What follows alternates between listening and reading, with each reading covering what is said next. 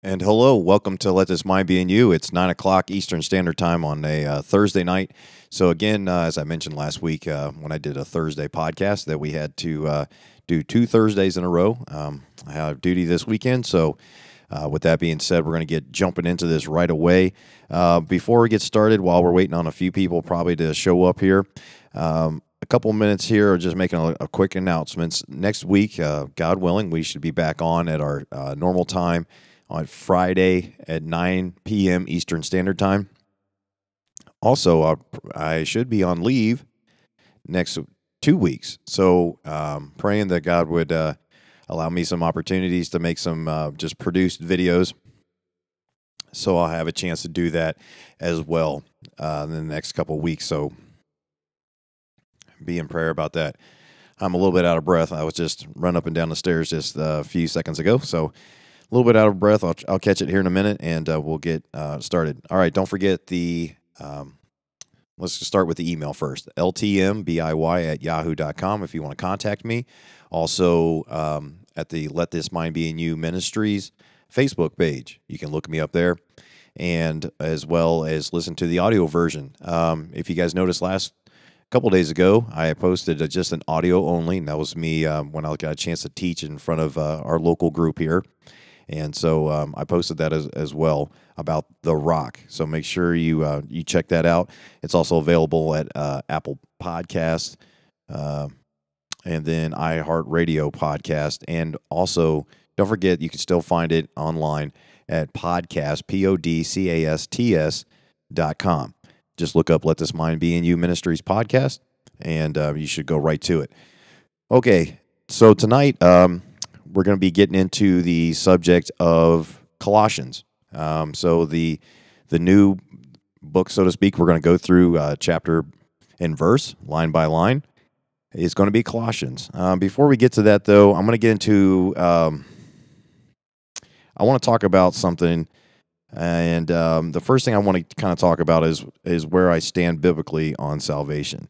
So the other night, I just noticed that my name got brought up. Well, actually, the channel name here, Let This Mind Be In You, got brought up, and I'm not going to mention any names, and I'll tell you why at the conclusion of this short little study we're going to do at the beginning.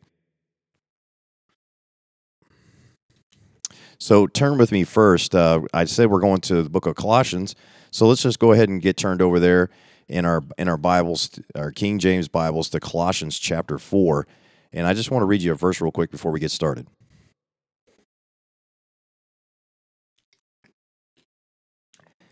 Give everybody a minute to get there. All right, Colossians chapter 4 and verse 2. It says here, continue in prayer and watch in the same with thanksgiving. Withal, praying also for us, that God would open unto us a door of utterance. That's to speak. Right here, to speak the mystery of Christ, for which I am also in bonds. Both literally, he was in prison a lot, and also spiritually speaking, he was in bonds. That I may make it manifest as I ought to speak.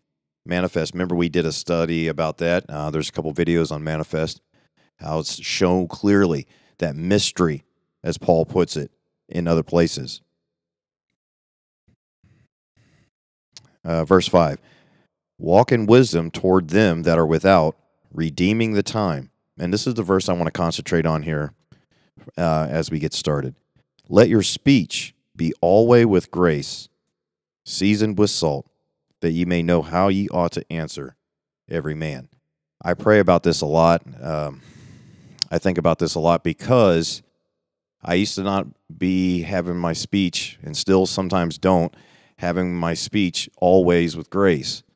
I've had a tendency to flame spray people in the past, and say a bunch of different things, but as I've learned a little bit over the years in my walk, and as I've grown closer to the Lord, that He's grown me, He's matured me in some ways. Hi, Mom. And as He's matured me in some ways, that's one of the ways that He's matured me. Not to say that our It shouldn't be seasoned with salt. If you look down there, it says seasoned with salt. Now, we all know from the word that we're, salt. We're supposed to be salt, which is both a preservative. You can use salt to preserve. It's a thing that you can use for medicinal purposes. There's all sorts of different uses for salt.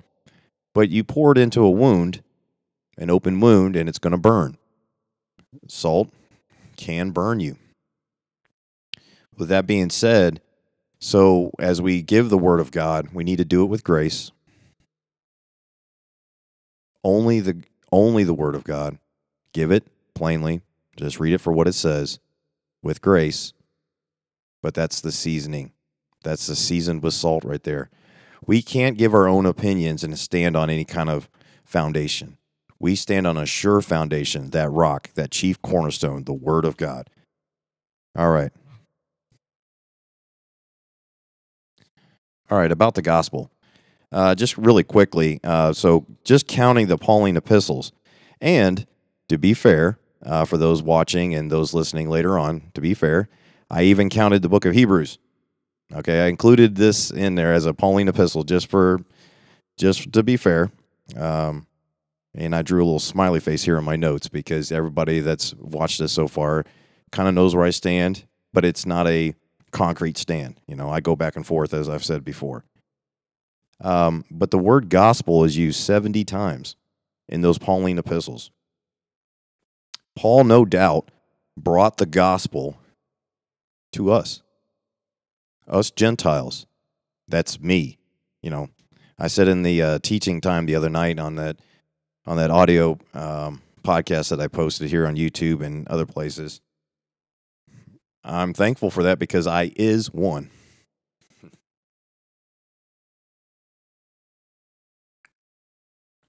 I'm a Gentile. Unless somebody out there, it doesn't matter in this dispensation anyways. There's neither Jew nor Greek as far as we are one in God, in Christ, as in other passages of scriptures it says that. But no doubt he brought the gospel to us. The Apostle Paul did. If you turn over real quick to the book of Romans, chapter 16, Romans 16 and verse 24.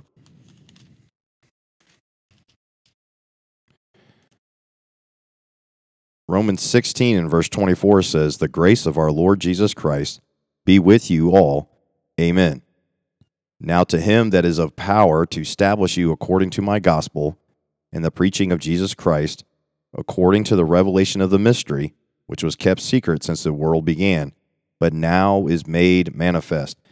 A couple of different things here. So I'm underlining it here in my Bible, manifest, and then also when Paul says the power to establish you according to my gospel. That doesn't mean it's Paul died, was buried, and rose again for us, as we'll see later on.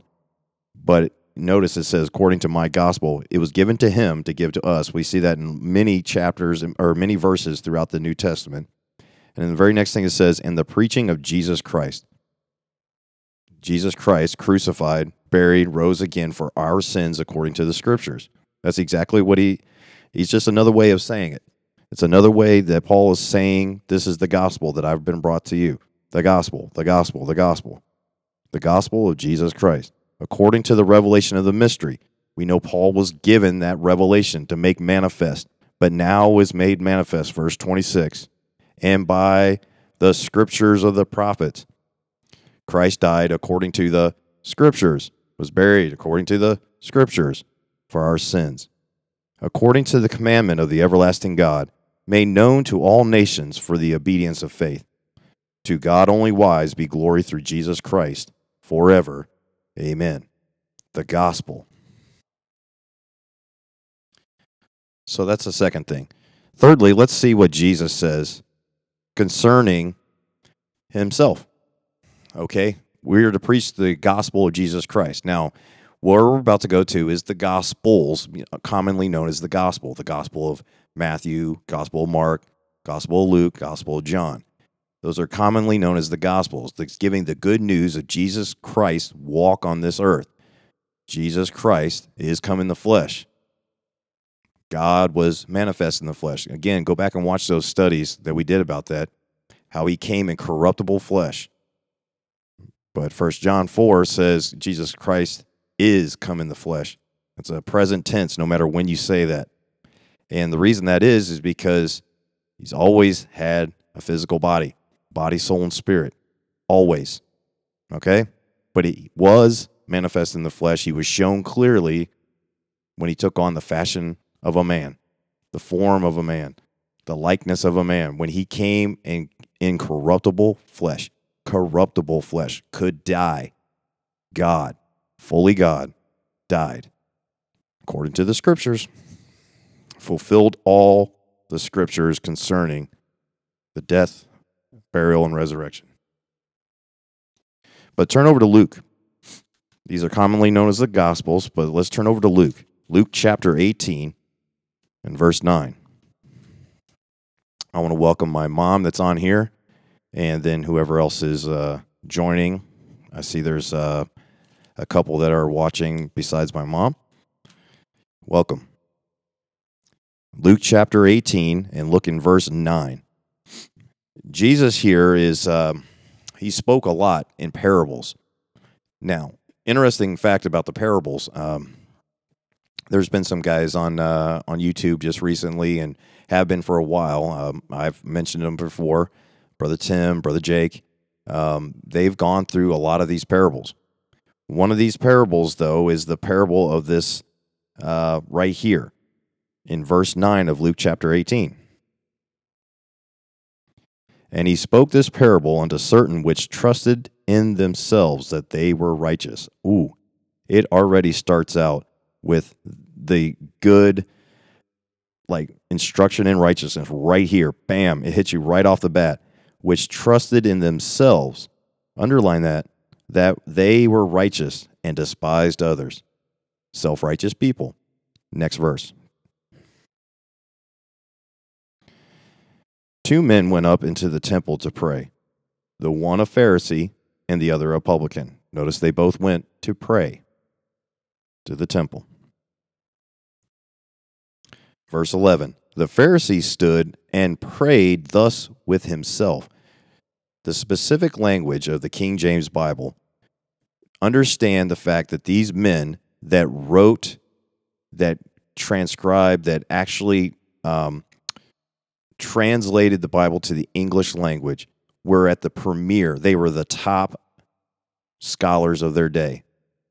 God preserved his word for the English-speaking people in the King James Bible. You can't convince me otherwise because it's very specific the way that it's worded here. Look again. The Pharisee stood and prayed. Now notice he prayed, thus with himself. See that? Verse 9 that says they trusted in themselves. They were self-righteous. One religious, the other was a publican, a Jewish tax collector that went up into to the temple to pray. They both went to pray. Now look at verse 11. He prayed with himself since he had not come to the end of himself. Remember, he was self-righteous. That's why, while even invoking the name of God, notice that. He's not using a little g God. He prays to God. But he had not come to the end of himself yet. He invokes God's name. He was praying, but look what it says very specifically. Prayed thus, not within himself, not like he was praying within himself or something like that. It very specifically says with himself. That prayer didn't make it past the ceiling, so to speak. Okay? It's not about prayer. Okay, like you could see this right here. Prayed thus with himself, God, I thank thee that I am not as other men are, extortioners, unjust, adulterers, or even as this publican. Now, brothers, sisters out there, is he praying? Of course he is. But he hasn't come to the end of himself. He has not repented. He is an unrepentant religious person that's praying and even invoking the name of God. Is there any doubt right here? That's why, the King James Bible specific language Can't tell me that God has not preserved his perfect word without any error. It's infallible. It's inerrant. Look in verse 12. Verse 12, it says, I fast twice in the week. I give tithes of all that I possess. He was not just a religious person. He was a very religious person, a good religious person. The outward, as Jesus says later on, they're whited sepulchres full of dead men's bones, because on the outside, they looked very religious. They followed all the rules. God looks on the inward, though, and we're about ready to see it. And the publican, verse 13. Look at this language here. And the publican, standing afar off, would not lift up so much as his eyes unto heaven, but smote upon his breast, saying, God, be merciful to me, a sinner.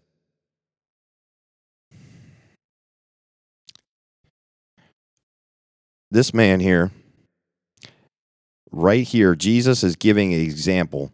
He's giving a parable. And the thing I like, the fact that it's a parable, it's not a specific person, is because this can include any man, any woman that's ever lived on this earth. You understand what I'm saying? He doesn't specifically call out, for example, Nicodemus. That's an actual name. He doesn't say the rich man and Lazarus, a specific name. He says Pharisee, publican, the hated publicans of the day, the tax collectors that collected taxes for the Roman Empire, Jewish men that would go around collecting taxes. Hated, despised. Well, despised and rejected of men was Jesus, but he understood that making an example of what you need to be at.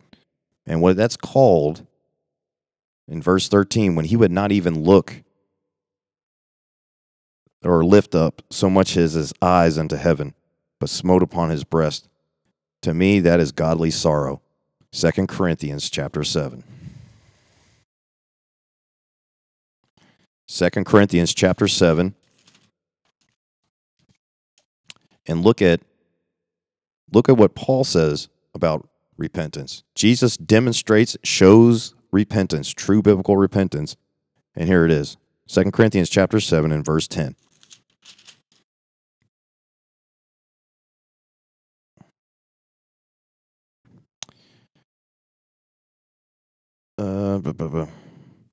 Yeah, and we're going to read down. Yeah, let's just start in verse 10.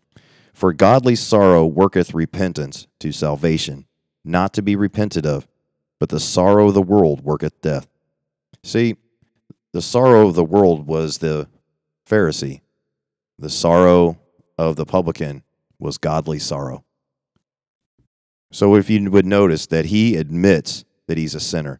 Notice he doesn't, this is so awesome, the greatest teacher of all, okay? The one that still teaches us today, the Comforter, the Holy Spirit that dwelled right there.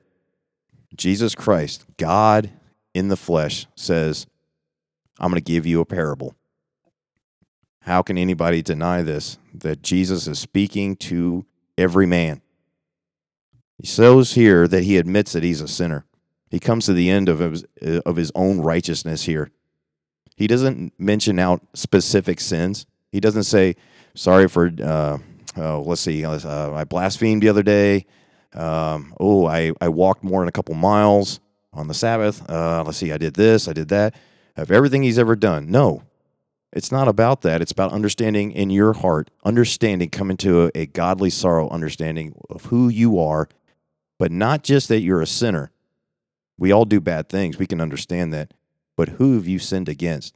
Remember in the book of Hebrews, as we've just gone through that as a channel, the book of Hebrews says you violate the law in one thing. You violated them all. So you don't have to list specific sins. Sorry for smoking. I repent of this. I repent of that. No, folks, come to the end of your righteousness. God wants the heart. With the heart, and we're going to see that again. the King James Bible, the Bible, God is very specific when he speaks. Look at Titus chapter 3. I'm trying to calm myself down because I'm trying to get through this but every time I think about who I am now and who I once was, you can't help but get excited. It's not through our righteousness, as we're about to see. Titus chapter 3 and verse 3 says here, "For we ourselves also were sometimes foolish." That's me. "Disobedient." Yep. "Deceived." Yep. "Serving divers lust." Yes. "And pleasure." Yep. That was me. "Living in malice and envy." Yes. Yes. "Hateful and hating one another." Yes. Yes. And yes. But, verse 4, after that the kindness and love of God, our Savior, toward man appeared. Praise God. Not by works of righteousness which we have done. I will state this emphatically and very clearly through the rest of this time that I'm on this earth. It's not by works of righteousness which we have done. It's not of ourselves, but according to His mercy, He saved us by the washing of regeneration and renewing of the Holy Ghost, which He shed on us abundantly through Jesus Christ our Savior. Look at verse 7. This is going to come and be very important. That being justified by His grace, we should be made heirs according to the hope of eternal life. The hope of eternal life, justified. In verse 7 there it says, or let's go ahead and read verse 8. "This is a faithful saying, and these things I will that thou affirm constantly." We have to do that. "That they which have believed in God might be careful to maintain good works." Remind yourself of who you once were, and you can't help but want to work for your Savior. We don't work to get saved. We work because we are saved. Because He has redeemed us by His blood, we can't help it. We are new creatures in Christ. Do we fail? Do we fall flat? Do we sin all the time in this flesh? Yes, yes, and yes. However, we still want to work for our Savior. There should be a change in your life of some extent. You're a new creature. Old things have passed away. Behold, all things have become new. Still fail, still sin, still struggle in this flesh. These things are good and profitable unto men. That's Titus chapter 3, verses 3 through 8. Notice in verse 7 it says justified. Turn back over there to Luke. After the publican says, "God, be merciful to me, a sinner," he's smiting his breast. But smote upon his breast. He is in a contrite, godly sorrow state. And verse 14, our Savior says this, "I tell you, this man went down to his house." What does that say, brothers and sisters out there? Justified. Justified rather than the other. "For everyone that exalteth himself shall be abased, and he that humbleth himself shall be exalted." The Savior of the world, Jesus Christ, God in the flesh, God in corruptible flesh at that time, as we see in Philippians 2, God says this man was justified. He admitted that he's a sinner. He believes the one who can do something about it, God. He cries out to God. That's the gospel. That's the same for us. We cry out to God too, the one that died for us, that made Himself a sacrifice. God will provide Himself a lamb.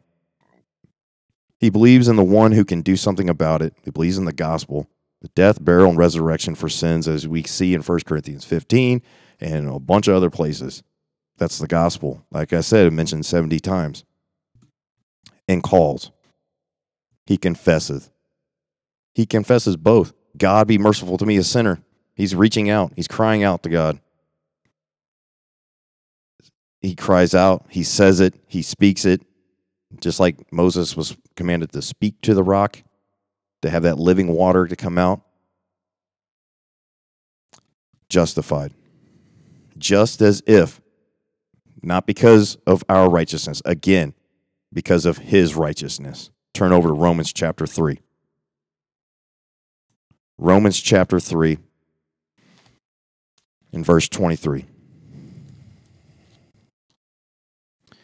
It says, "For all have sinned and come short of the glory of God, being," what does it say again? "Justified freely by his grace through the redemption that is in Christ Jesus." Anybody that's preaching any other form of gospel, any other way, he is the way, the truth, and the life. No man cometh unto the Father but by him. Being justified freely by his grace, verse 24, through the redemption that is in Christ Jesus, whom God has set forth to be a propitiation through faith in his blood, to declare his righteousness for the remission of sins that are past, through the forbearance of God. To declare, I say, at this time his righteousness, that he might be just, and the justifier of him which believeth in Jesus. Where is boasting then? It is excluded. By what law? Question. That's a question. Of works? Nay, but by the law of faith. Therefore we conclude that a man is justified by faith without the deeds of the law. We do not, this ministry will never ever say that the Bible says that we are justified by works, ever. Because the Bible doesn't say it. Ever. Verse 29, we're going to keep reading. Is he the God of the Jews only? That's a question. Is he not also the Gentiles? Yes, of the Gentiles also. Salvation is for all. It's talking of eternal salvation. Seeing it is one God which shall justify, there it is again, the circumcision by faith and uncircumcision through faith. The circumcision being the Jew and the uncircumcision through faith. Do we then make void the law through faith? God forbid. Yea, we establish the law. Remember, the law is the schoolmaster that brings us to the understanding that we cannot keep the law, period. It's the main schoolmaster, the law. Oh, man, I broke the law there. Ooh, oops, you broke the law in one, you broke it all. Oh, man. Well, what am I to do? What am I to do? I can't keep the law. How do I get to God? Lord, God, be merciful to me, a sinner. His mercy, his righteousness, his grace. Justified. Justified, you can might as well say, I learned this as a kid, just as if we've never sinned. That's not because of anything we have done. Again, we mentioned it again, because of his righteousness, as we just read. Next, for those who say it is physical salvation, let's look at another perfect picture in John chapter 4. Let's look at another one. These are my two, I guess you would say, favorite examples. It's all good. It all lines up, Scripture with Scripture. But in John 4 and Luke 18, Jesus Christ himself is giving these examples. Excuse me one second.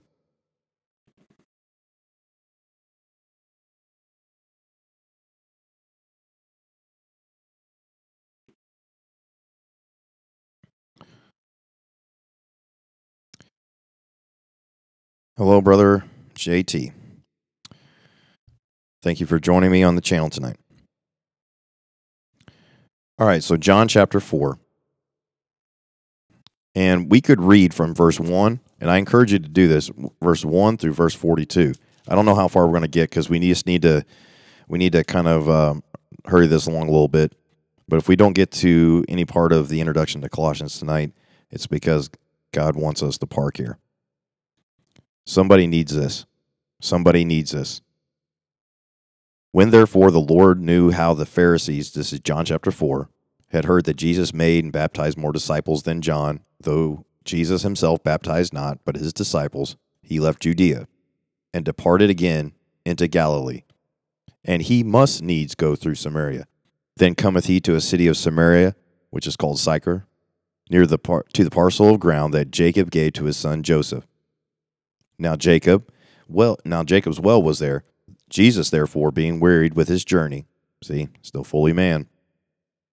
He still had all the same aches and pains. He was tempted in all like manner as we are, yet without sin. Sat thus on the well, and it was about the 6th hour. There cometh a woman of Samaria to draw water. Jesus saith unto her, Give me to drink. For his disciples were gone away into the city to buy meat.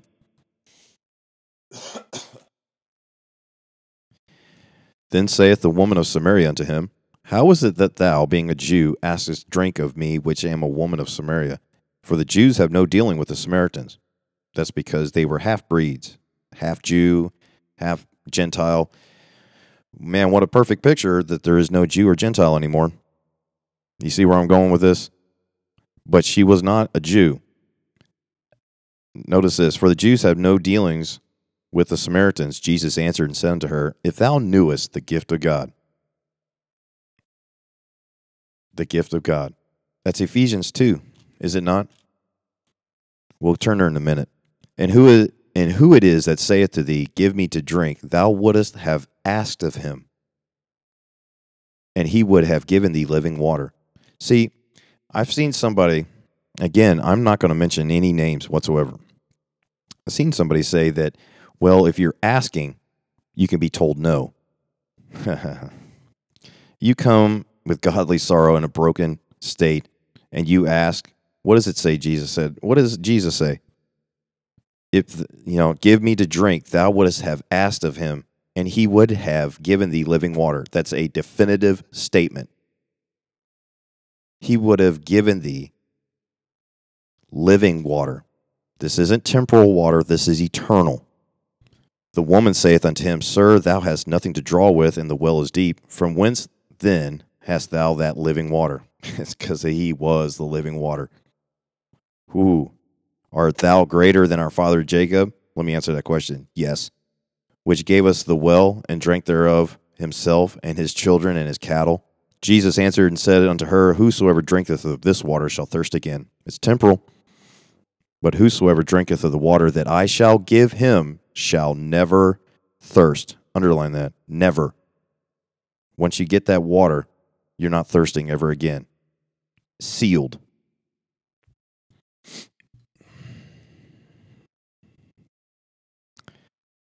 But the water that I shall give him shall be in him a well of water springing up into everlasting life. Everlasting having a connotation that it has a beginning and it doesn't end. See, God is eternal.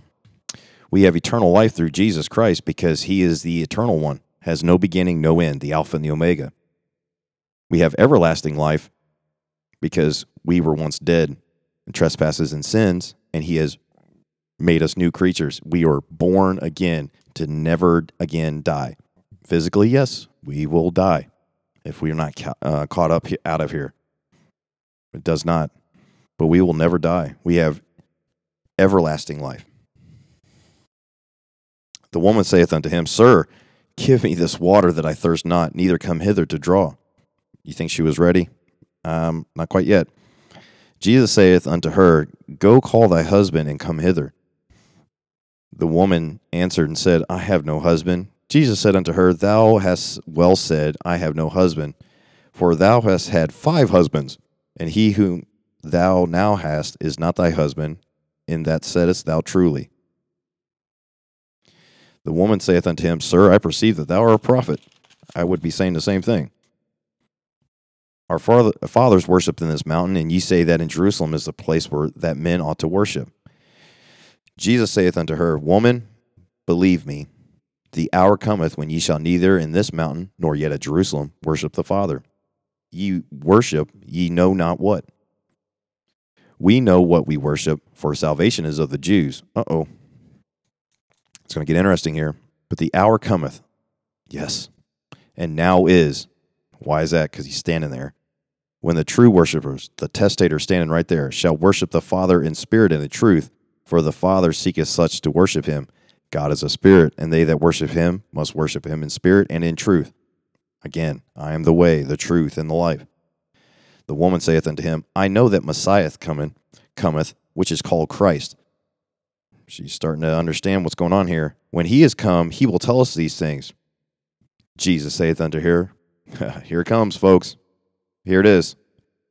I that speak unto thee am he. He declares it. Now what does she do with it? And upon this came his disciples. It doesn't say yet. It's just a little pause. And marvel that he talked with the woman. Yet no man said, What seekest thou? Or why talkest thou with her? The woman then left her water pot and went her way into the city and just continued about her normal business. And, she went back to her live-in boyfriend and so forth and so on. No.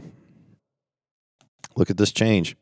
And saith unto the men, Come, see a man which told me all things that I ever did. Now, wait a minute. Did he mention all of her sins? I'm asking a simple question. Did he mention every single one of her sins? Did Jesus know all of her sins? Of course he did. He mentioned one. The power of the Holy Spirit of convicting her of her need of a Savior was right there, that living water. And she said, all things that ever I did. Wow.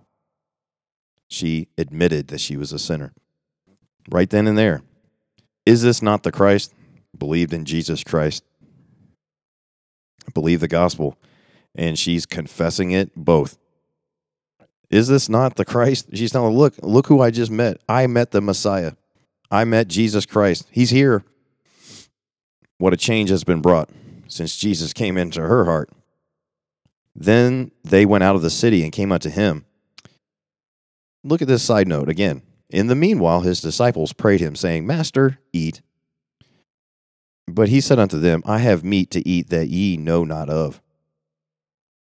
Therefore said the disciples one to another, Hath any man brought him aught to eat? Jesus saith unto him, My meat is to do the will of him that sent me, and to finish his work. Say not ye that there are yet 4 months, and then cometh harvest. Behold, I say unto you, lift up your eyes, and look on the fields, for they are white already to harvest. And he that reapeth receiveth wages, and gathereth fruit unto life eternal, that both he that soweth and he that reapeth may rejoice together. And herein is that saying true, one soweth and another reapeth. I sent you to reap that whereupon ye bestowed no labor. See, he does all the work. Other men labored, and ye are entered into their labors. All those past prophets that brought the word of God. And many of the Samaritans of that city believed on him for the saying of the woman which testified. See, she's confessing it. He told me all that I ever did. Wow. So when the Samaritans were come unto him, they besought him that he would tarry with them, and he abode there 2 days, and many more believed because of his own word. How shall they believe without a preacher? The word. Faith cometh by hearing, and hearing by the word. The word of God was sitting right there, talking to them. And said unto the woman, Now we believe, not because of thy saying, for we have heard him ourselves, and know that he is indeed the Christ, the Savior of the world. Wow, folks. What a perfect picture. Not a Jew. She's not quite a Gentile fully.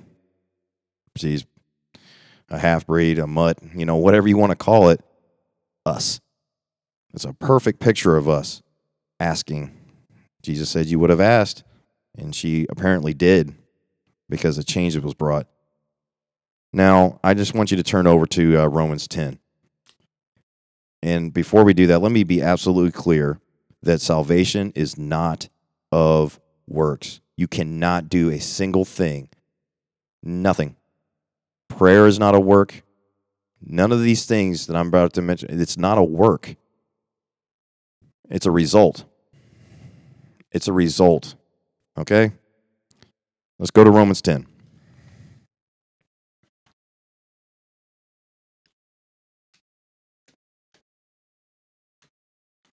Romans chapter 10, and we're going to start in the first verse because I'm going to make a point here.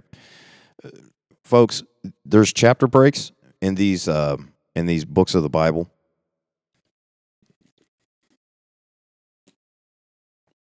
There's chapter breaks, but these Pauline epistles especially, it's a letter. Do you stop reading a letter halfway through and be like, oh, okay, well, I guess that's all they wanted to say? We have to read in context. That means we have to keep reading sometimes. We can't just read a couple verses here and pull one here and pull one here. All Scripture. Line upon line, precept upon precept. So, Romans chapter 10, verse 1. Brethren, my heart's desire and prayer to God for Israel is that they might be saved. All right, we're going to start addressing this right now. Ask yourself the question, is Paul praying for the physical salvation of the Jews? Is he? Was the nation of Israel in peril at this moment? Well, it's not, the legions aren't storming Jerusalem. It's not 70 AD yet. Paul is talking about that they may be saved, that they might be saved. Paul even said in other places that he would, just as Moses prayed, he would go to hell for them. That's amazing. If we could just capture just a tad bit of that spirit, the spirit of Paul, that we would, all right, Lord, if you would just save my entire family, I'll give up salvation, just save my entire family, and I'll go to hell for them. Well, Jesus says, no, that's not possible. I died for them. It's a free gift. They need to come to me willingly, come to the end of themselves. Believe on me. We're going to see it even more right here. We're going to see even more. So Romans chapter 10 and verse 1, we just read that.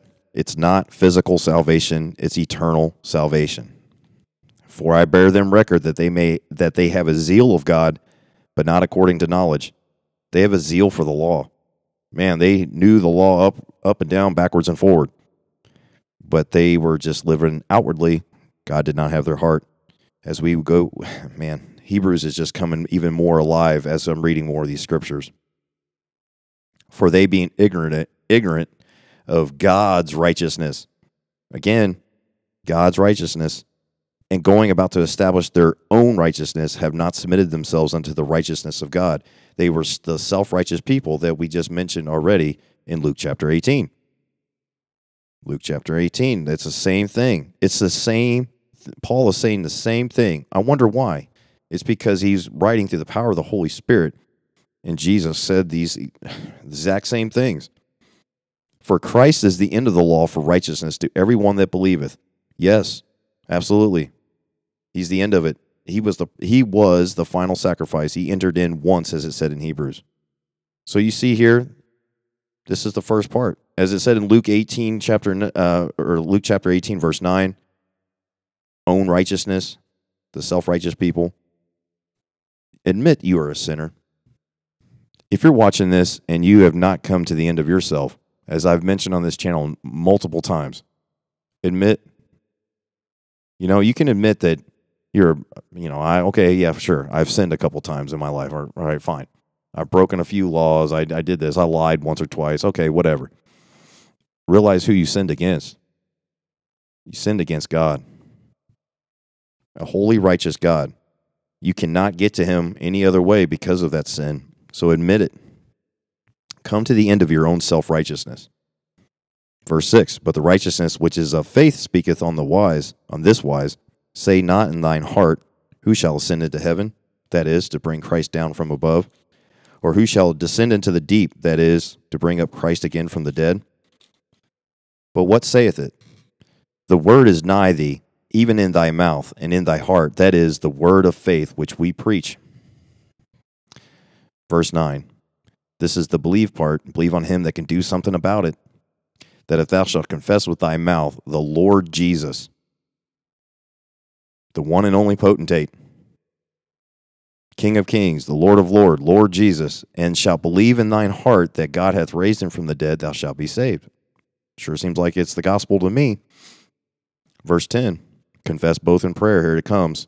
For with the heart man believeth unto righteousness, and with the mouth confession is made unto salvation. It doesn't stop. For the scripture saith, whosoever believeth on him shall not be ashamed, for there is no difference between the Jew and the Greek.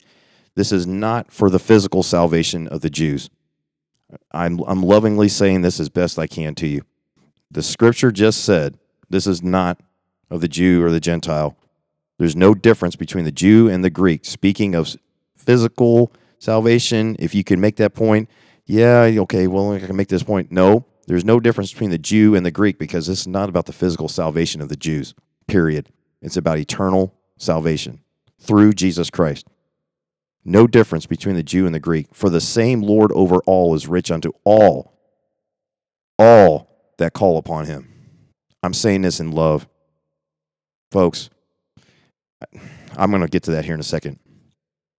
I'm going to get to it in a second where I'm going to stand on some of this stuff. I think you already know where I'm at, but I want to make a point here in a second.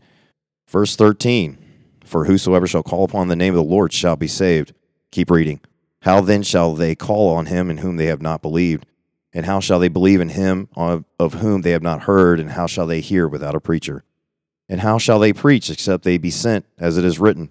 How beautiful are the feet of them that preach the gospel of peace and bring glad tidings of good things. That's Isaiah 52 and verse 7. But they have not all obeyed the gospel, for Isaiah saith, Lord, who hath believed our report? So then faith cometh by hearing, and hearing by the word of God. Again, how is this talking about physical salvation of just the Jews?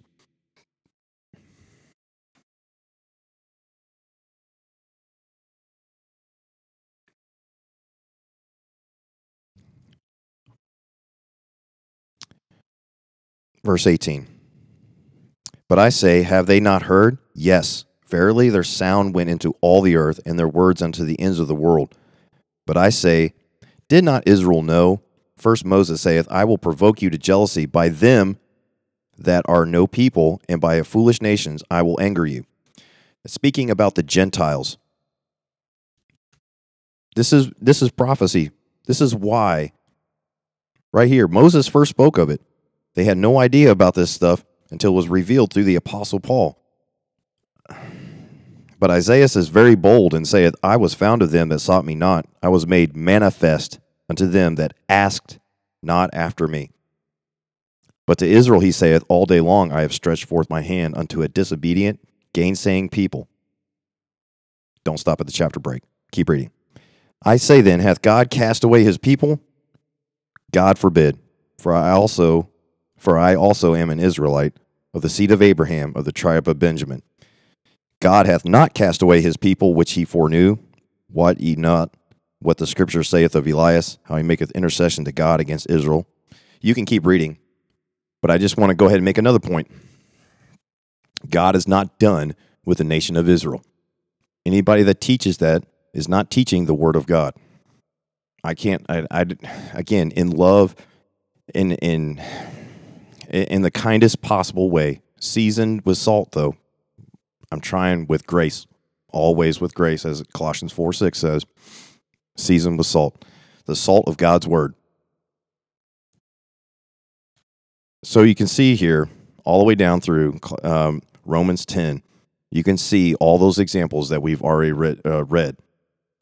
Once again, let me be absolutely clear that this is not of works. As it says in Ephesians 2, 8 and 9. But folks, again, these are letters. These are letters from the Apostle Paul. So let's go to Ephesians, the letter, the epistle to the church at Ephesus in chapter 2, and we're going to read. Okay? Look, folks, I'm trying. I'm trying, but this is... I don't understand, I've said this before, I don't understand how this is even a controversial subject. Is prayer necessary for salvation as far as if you just pray a prayer willy-nilly? And no, of course not. It requires you to come to God, a broken sinner, believe on the gospel, the good news, as Paul says, that there was somebody that could do something about your sin, admit you're a sinner, believe on the one that can do something about it, and confess them both.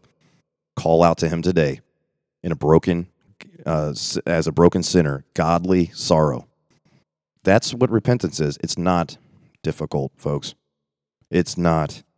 And I think people try to complicate it unnecessarily. The gospel is simple. Man gets in the way. Go to the Word of God. Please go to the Word of God. Get you a King James Bible and read it. In there, you'll find truth and life. Remember, read the letters as letters. Read it in context, but read them as letters. not of works. Ephesians 2, verse 1, I said I would read it. And you hath he quickened, who were dead in trespasses and sins, wherein time past ye walked according to the course of this world, according to the prince of the power of the air, the spirit that now worketh in the children of disobedience, among whom also we have had our conversation in times past in the lust of our flesh, fulfilling the desires of the flesh and of the mind, guilty, and were by nature the children of wrath, even as other, guilty. But God, I love when it says, but God, who is rich in mercy, his mercy, for his great love, wherewith he loved us, even when we are dead in sins, hath quickened us together with Christ. By grace are ye saved, and hath raised us up together and made us sit together in heavenly places in Christ Jesus. Side note, that's a present tense, by the way. We'll get to that some other time. That in the ages to come he might show the exceeding riches of his grace and his kindness towards us through Christ Jesus. Thank you, God. For by grace are you saved through faith, and that not of yourselves. It is the gift of God. What do you tell the woman at the well? If you only knew the gift, you would have asked. And not, well, maybe I'll say no. No, you come in that spirit of that publican, broken, the godly sorrow. I don't understand what the controversy is. I just pray that you do that today. If you have not come to the end of yourself, come to God as a broken sinner with godly sorrow, saying, I cannot do anything about it. You're going to the one who can, believing on his death, his burial, his resurrection, believing on Christ Jesus, and confess him both. He is Lord. Lord Jesus, King of Kings, God in the flesh that died for you. God himself will provide himself a lamb. The entire Bible.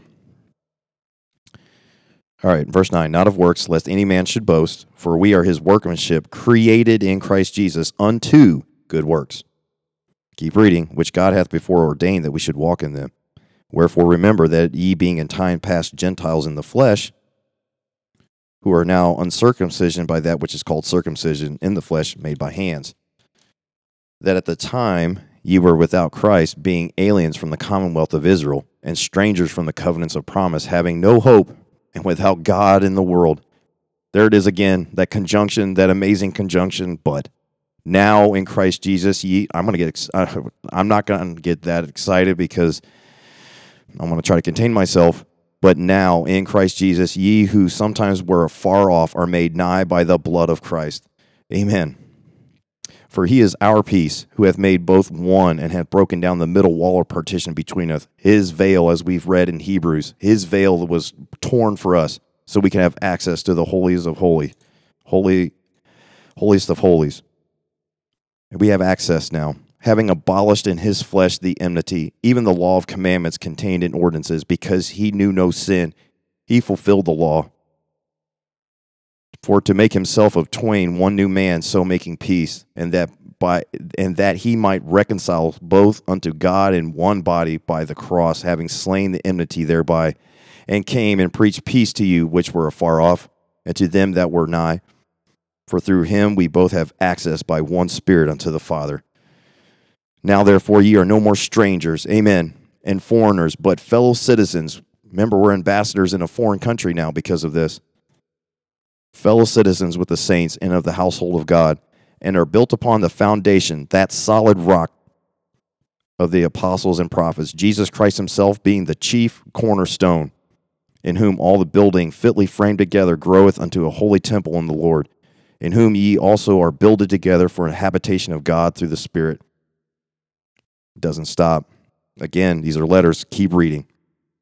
For this cause, I, Paul, the prisoner of Jesus Christ, for you Gentiles, if ye have heard of the dispensation of the grace of God, which is given me to you word, it was brought by the Apostle Paul, how that by revelation he made known unto me the mystery, as I wrote afore in few words, whereby when ye read, ye may understand my knowledge in the mystery of Christ, which in other ages was not made known unto the sons of men, as it is now revealed unto his holy apostles and the prophets by the Spirit, that the Gentiles should be fellow heirs of the same body and partakers of the promise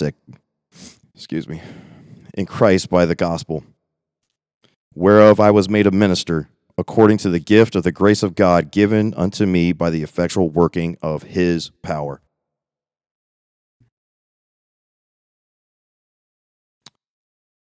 Everything I just did, going through the scriptures, line upon line, there was no contradiction. The Bible agrees within itself all the way through. Everything I did, I want to read this. This is how this ministry will answer questions.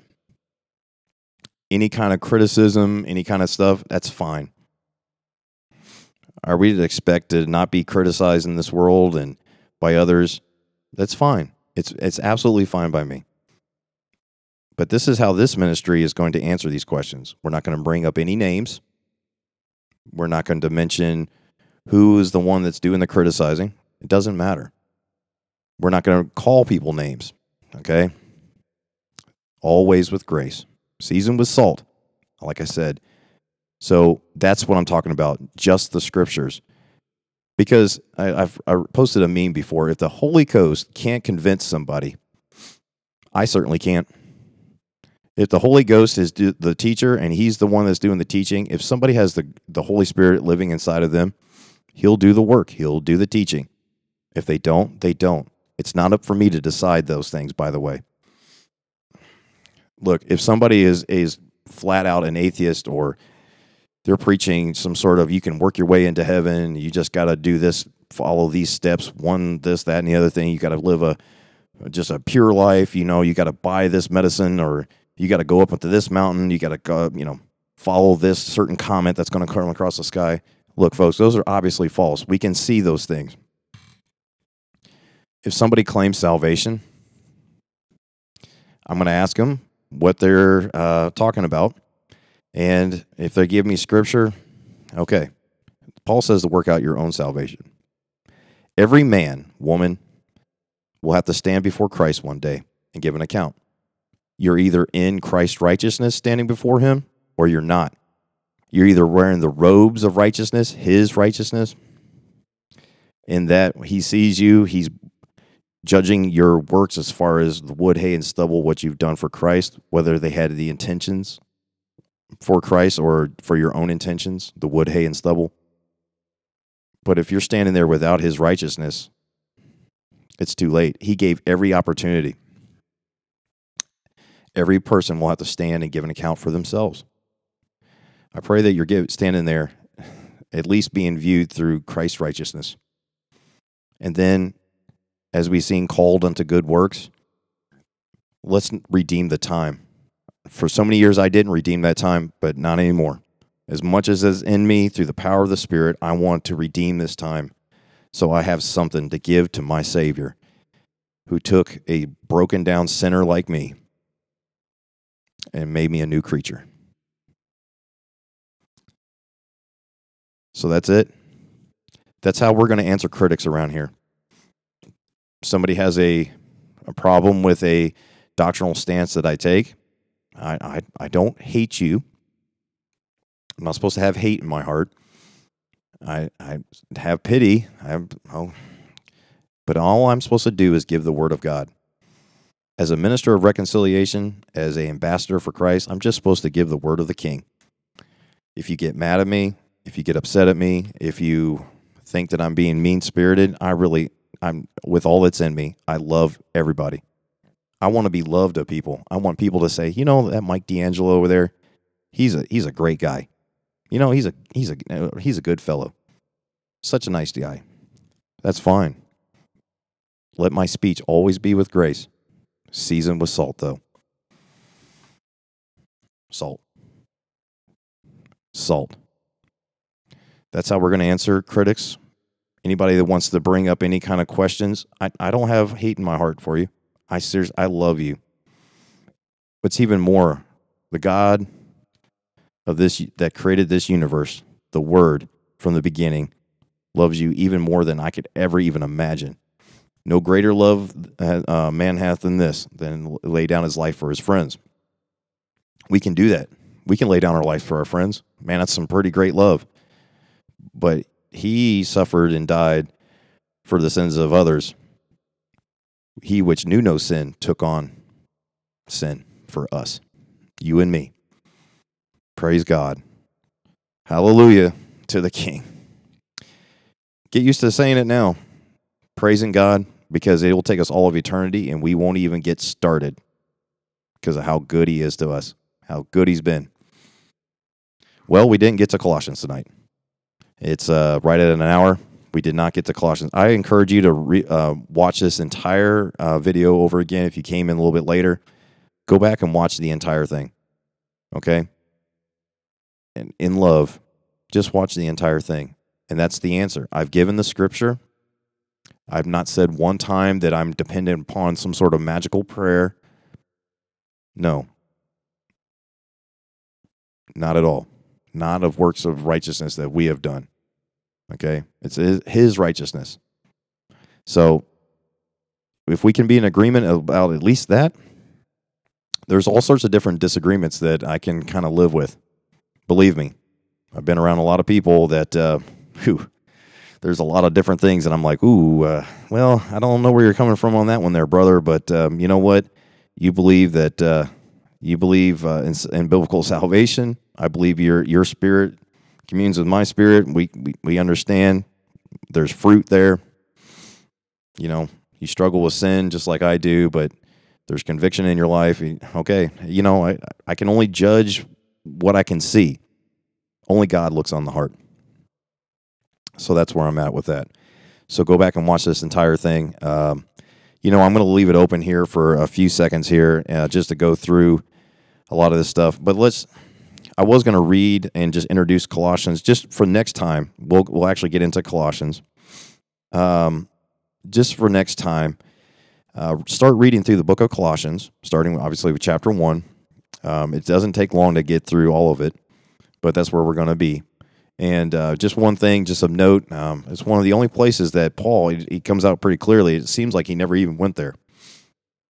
He never went there, never visited there, but he still had love for him. Good night, my mom. My mama. Good night. I love you. I love you. I love you.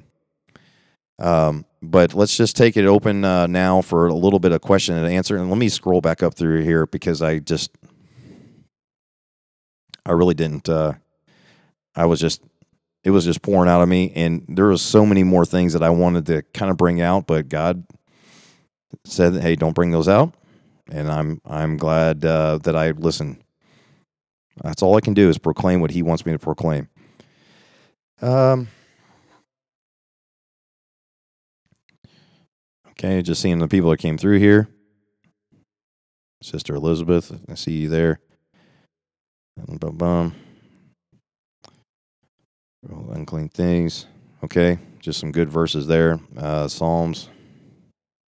Call upon the truth. Something called deliverance. Well, that's a good point there. Their Bible believing Bato, but I'll let everybody just read through there and do their own study. But I think we made it pretty clear tonight that Jesus was not offering physical salvation to the woman at the well. He was not offering physical water. And by the way, the man that was praying and saying, be merciful to me, a sinner, was not looking for justification for, I don't know, a broken arm. It wasn't physical salvation or whatever. Goodness. And then we saw there with the woman at the well that it's not of the Jews only. And then Romans 10 made that abundantly clear. Yes, amen. Titus 3:5, not by works of righteousness, which we have done, but according to his mercy he saved us by the washing of regeneration and renewing of the Holy Ghost. Amen and amen. And that's it. So I'll open up for just a few minutes here. If anybody has any questions, if not, everybody can start signing off. I'm not going to play any music tonight. Didn't really introduce Colossians very much. But I wanted to give the opportunity. If anybody had any questions about anything that heard me say, please let me know. And if I don't see anything on there, which I don't see anybody's posting anything, give another 5, 4, 3, 2, 1.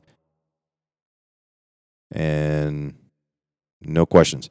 Okay, so ltmbiy@yahoo.com. Make sure you if you do have questions, go ahead and send them there. Make sure, again, I had somebody post a comment on one of my videos today.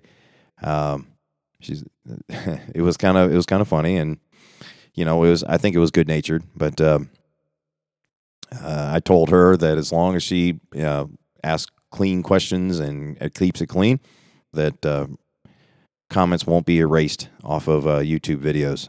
Just keep them clean. Ask questions, and if they need to be removed because of vulgarity, I'll take care of that as if anything slips through. But ltmbiy at yahoo.com, the Facebook page, Let This Mind Be In You Ministries on Facebook. And, of course, all the podcast locations, podcasts.com. And then Apple Podcasts, iHeartRadio Podcast can be where you can look up the audio versions. This one should post, I don't know, probably in about the next 30 minutes. If you like to go back and just listen to the audio version, maybe you'd like to download it to your smartphone or whatever your devices are at, wherever you're at on that, and you can download them and listen to them maybe on the way to work or something like that if you don't have a whole lot of time. We got to just kind of be flexible. And so all that's done. I think it was I enjoyed giving the study tonight. Studying for it was even. I told my wife, I was like, "Oh my goodness, I need to take a break. I need to take a break because I was just getting overwhelmed with how many scriptures just come up. And be like, oh, what about this and what about this?" And I tried to simplify it as best I could, condense it down as best I could. But there's more scriptures out there. Let the Spirit teach you. Let this mind be in you, because brethren, we have the mind of Christ. I will remind you that we're right there in Ephesians. We're right there in Ephesians or Galatians. Yep, Galatians. Ephesians.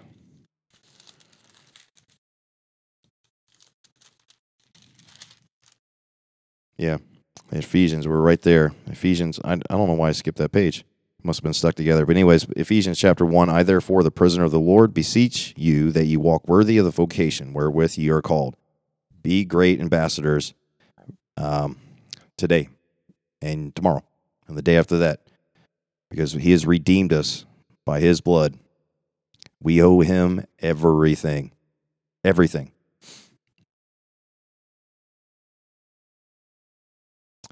All right, so everybody that was on here, feel free to maybe go to, I don't know, the Skype or whatever like that. I'm going to go ahead and get off the bed. I do have duty tomorrow and all throughout the weekend. And but I have appreciated people that have come through here. I feel like now everybody's kind of coming on here. Go back and watch the video. Please, please, please, please. And then I'm seeing some people on here. Hello, Brother Tim.